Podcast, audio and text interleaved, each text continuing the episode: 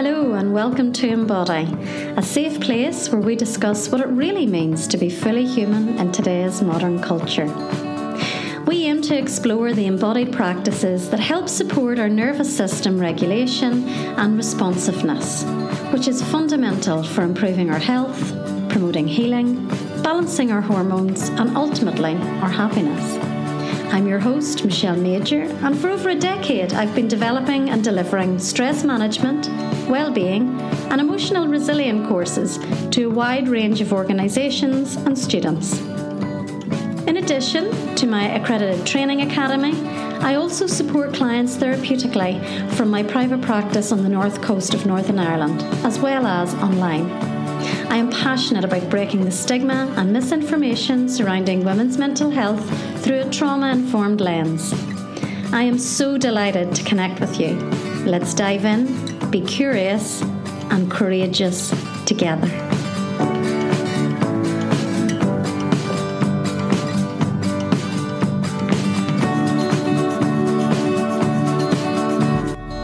Hello, and a very warm welcome back to this week's episode of Embody with me, your host, Michelle Major. So, something I would like to talk about today is this idea of post traumatic growth. And for anyone who has listened to a lot of the episodes, either in season one or season two, you will know that there has been a theme running throughout each of the podcast episodes. And that theme usually comes towards the end of the podcast, and that's a theme that we talk about and explore repair, recovery, and the renegotiation of trauma. Thanks to Dr. Peter Levine and Dr. Stephen Porges and Dr. Gabor Mate and lots and lots and lots of other fantastic contributors in the world of trauma and stress disorders, we now know that irrespective of what the stressor or stressors or traumatic event or events have been, that the body has this innate ability to move towards healing, to move away from pain and to move towards something that can be supportive to help that person in that moment or moments.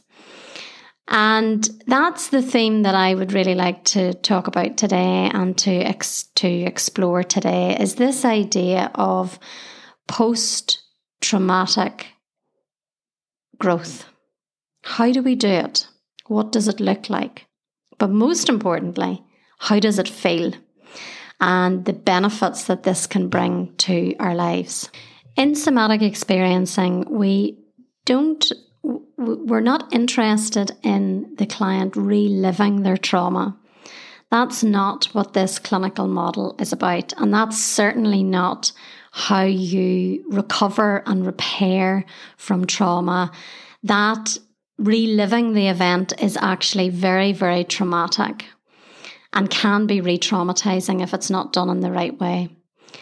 In somatic experiencing, which is a clinical model for the recovery and the repair of trauma, we are more interested, or our focus is on not about reliving the event, or the memory of the event because I think you will have known from the previous episodes of Embody, we can work with implicit memory. Implicit memory is where there is no conscious memory of the details of the trauma, but the body remembers. So we're working with the body on this bottom up approach, if you like. So it's not about reliving the trauma. It's not about going back into the trauma and being re traumatized. It's about how can we work with the trauma energy in a safe, titrated way that doesn't cause overwhelm. And how can we renegotiate this trauma? How can we create new meaning from this traumatic event or events because sometimes trauma happens over a long period of time, especially if it's in if it's relational trauma, if it's um, abuse, either from a, a, a, partner in a romantic relationship or um, with parents or, or, or um, caregivers. So, what we're interested in as practitioners is how can we take this very significant, important, traumatic event and how can we renegotiate this event in the body so that there is new meaning created from the event. And when we release this trauma energy that is usually bound up in our nervous system, sometimes for many, many years, when we release that and when we renegotiate and we can create new meaning, the trauma piece starts to shift. There's new meaning. There is a different response from the nervous system when we recall that event again. And this is part, a huge part of the trauma recovery. In my experience so far in working with trauma, has been the learnings that I have got from my clients and also from my own experiences and my own nervous system. And it's really interesting because when we pay close attention to what the experience is for our clients and for ourselves, the theory and the neuroscience comes alive. And I'd like to share with you a story about a client named Nancy. Nancy was a client of Dr. Peter Levine's in 1969, so a long, long time ago. And I guess in many ways, this is how somatic experiencing began. It began in a therapy room with a client in attunement, connection, and tracking what was happening moment to moment in her nervous system as she relived and as she talked about this traumatic event that had happened when she was a child. Back in 1969, Nancy was having an array of physical symptoms and anxiety type symptoms. She ha- was suffering with panic attacks. She had a fear of leaving her house. She was suffering with migraines. And she arrived in Dr. Peter Levine's therapy room seeking help and support for these very, very debilitating symptoms. She literally was living in a state of fear and anxiety. And this story of Nancy, who arrived in Dr. Peter Levine's uh, therapy room with these awful physical and anxiety type symptoms. She was going there with the symptom to feel better, to get some support, to get some help. What she didn't realize, and what I see all the time in my own practice is that the things we go to therapy with are never usually what's underlying. There's usually something else that has happened prior to these symptoms happening. And for Nancy, it was actually a childhood surgery. That was very traumatic for Nancy as a child. This happened 20 years previously. And when Nancy was getting this surgery, she was held down and she was um, obviously received anesthetic for the operation. But at that moment, and as a child, Nancy believed that she was going to die. And I am now going to share with you what happened in the therapy room when Nancy started to relive this traumatic event from her childhood.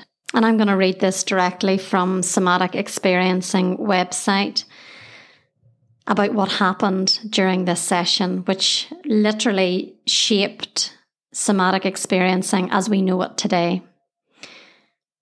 And I quote Without warning, Nancy suddenly froze, her pulse skyrocketing and then abruptly plummeting as she began revisiting the moments of a traumatic childhood surgery, which included being held down and also anaesthetised. I'm going to die. Please don't let me die, she repeated helplessly. Admit, amidst the chaos, Dr. Peter Levine was compelled by a vision of a charging tiger to say, and he said, Nancy, you're being chased by a tiger. Run, run, climb to those rocks for safety.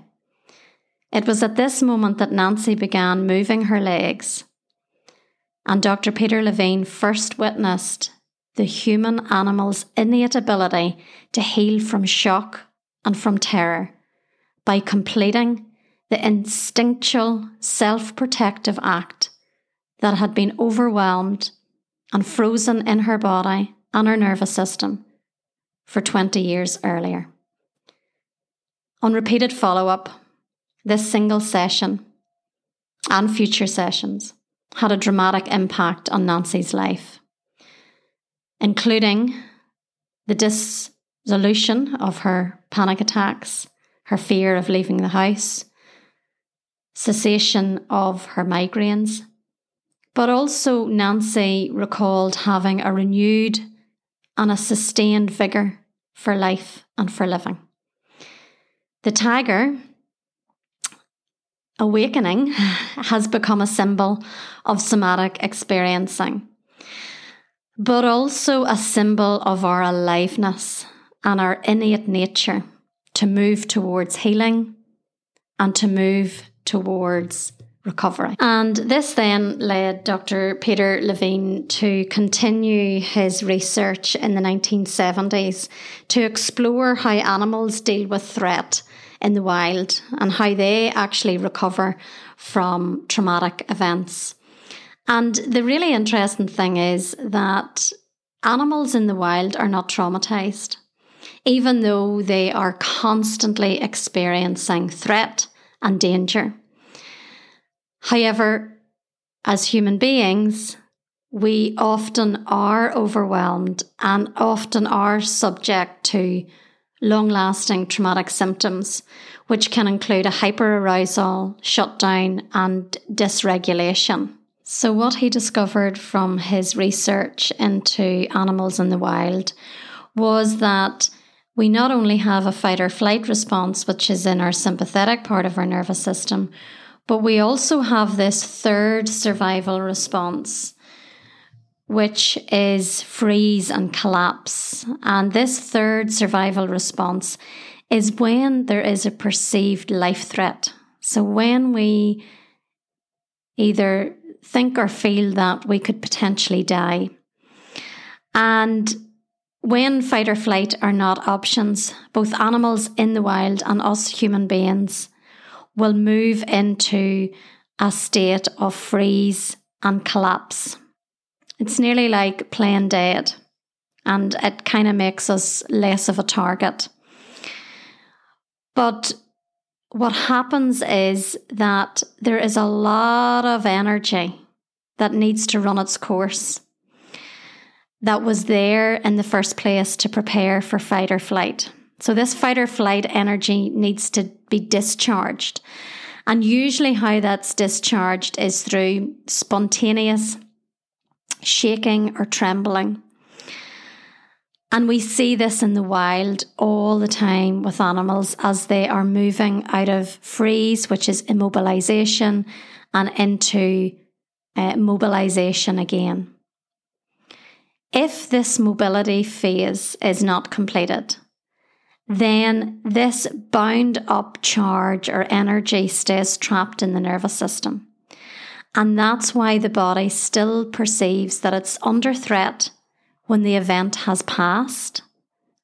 And often this continues um, for many, many years with a perception that the world is somehow threatening and dangerous. So that's why we talk about trauma not being in, in the event, but in the body, because that's what causes long lasting trauma. It's the overwhelming trapped response of that perceived life threat. And that's what causes dysregulation of the nervous system, or disorganization of the nervous system or an imbalance of the nervous system.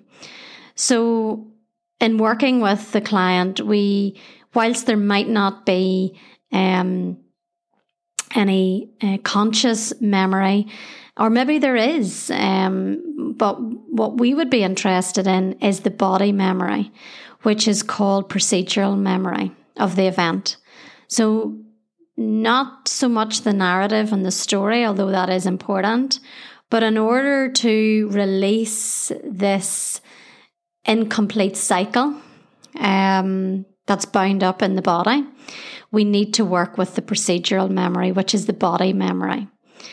And the objective here is to really, I suppose, reduce the, the power of the narrative and then to remap the body memory so that the person can gain a sense of aliveness and flow to their life again. I'm just taking a short pause from the conversation to tell you about an accredited training that I am offering, which is coming up now in September. The accredited training is called Breathe, Laugh and Relax. It is a trauma informed and embodied mindfulness uh, certified course. It's delivered over eight weeks and 30 hours, so it's very comprehensive. And this training offers a unique learning experience of both educational and experiential practice, both of which are essential for the delivery of a trauma informed practice. The training embodies a somatic framework which is delivered in two parts and contains the following modules. So, in part one, we look at the autonomic nervous system um, what is trauma, trauma in the wild, the different types of traumas, and then we explore the autonomic nervous system the parasympathetic, the um, sympathetic, the nervous system cycles, the brain model, the social nervous system, and polyvagal. We then move into part two, which is embodied mindfulness. We look at the breath and the nervous system, joy and pleasure and the nervous system, and finally, relaxation and the nervous system. There's also a bonus module where we explore what breathe, laugh, and relax looks like uh, for kids. And there also is a lot of not just education around these topics, but a lot of experiential practice. So you get the groundwork and foundation to deliver a breathe, laugh, and relax workshop as a standalone, or you can deliver it over a number of weeks. Or a lot of the previous professionals who have taken the course have have extracted parts of the training and integrated it into their private practice. Um, so it's a multidisciplinary um, course and there's lots of flexibility with it. If you're interested in learning more, you can go onto the website www.thesunshineproject.uk and you can read all about the prerequisites. Um, there is also flexible payment options as well, and you can read all about the process and the feedback from previous um, professionals. Now let's get back to the conversation. And of course, there are other very, very important elements in the therapeutic process, not just working with the renegotiation of the trauma and releasing that bound up, stuck energy um, that is waiting and wanting to be expressed. But there is also the therapeutic relationship, which is obviously hugely important, the relational piece and that's attunement, emotional attunement with the other person. It's also this feeling of being seen and being heard because sometimes when something happens in our lives, it, it happens when we're on our own and we don't have the support of someone else. So it's really important that we have a witness to that event or incident or history that we're bringing to the therapy room. And that in itself can be hugely, hugely um, supportive for our nervous system. Um, but also for me, there's a huge piece about boundaries and really being with the client to know what is okay and what is not okay, what's a yes and what's a no. And so often, so many of our trauma stories are um, in relation to boundary ruptures of some description. So it's really important that um, as a practitioner that I am very attuned to the client because sometimes what we do in the therapy room is we say, Oh, yes, I want to do that. Oh, yes, I'm ready to explore that. In our head, we are, but in our body, what I might observe and what I might see is a no. And in seeing that bodily no, I might suggest, okay, well, why don't we just, why don't we just, let's not just jump in straight away to this. Let's just take a little bit of time to explore this a little bit more. Because I get a sense that your head wants to do this, but your body might not be ready. And as Dr. Peter Levine says, cognitive processing and emotional processing is much, much quicker than bodily processing, nervous system processing. It takes time and it takes a lot of tracking and attunement. But it's fantastic work. And um, anyone who has had this type of therapeutic um, support will tell you the same. It is something else. So, one of the fantastic benefits about working with the nervous system at this level is that we get to create healthy boundaries we start to notice in our body what's a yes, what's a no, what's okay, and what's not okay. And what tends to happen is that the things that were tolerable and were okay all of a sudden become intolerable. I see it all the time. And it's a powerful, powerful, powerful shift. So our boundaries become stronger, not just our internal boundaries, so the boundaries that we have within ourselves, but also our external boundaries start to shift and change as well. And, you know, boundaries have a huge impact. They have a huge impact on our career, on our professional lives, and also on our personal lives, um, you know, through friendships, through romantic relationships, and through other um, factors. So, boundaries are really important. So, um, a lot of clients notice that, that their boundaries become healthier and also their relationship with boundaries is easier. It's easier to create boundaries. Um, so they would be benefits. But as I say, this this these things don't happen overnight. It takes it takes time. And I suppose the other thing that I would mention about the benefits of this type of work is that it reconnects us with all our channels of communication. And sometimes when we've been in a freeze response for a long time, we become disconnected from our feelings and we become disconnected from our emotions for a very, very good reason. Very good reason. So we become a wee bit numb to feelings and to emotions. And that, you know, that's a very clever survival strategy when we've been through something really, really tough, really tough. So, again, with the re- renegotiation of the trauma piece and with inviting more mobility into the nervous system, we shift from freeze into fight, flight, healthy fight or flight responses in the body.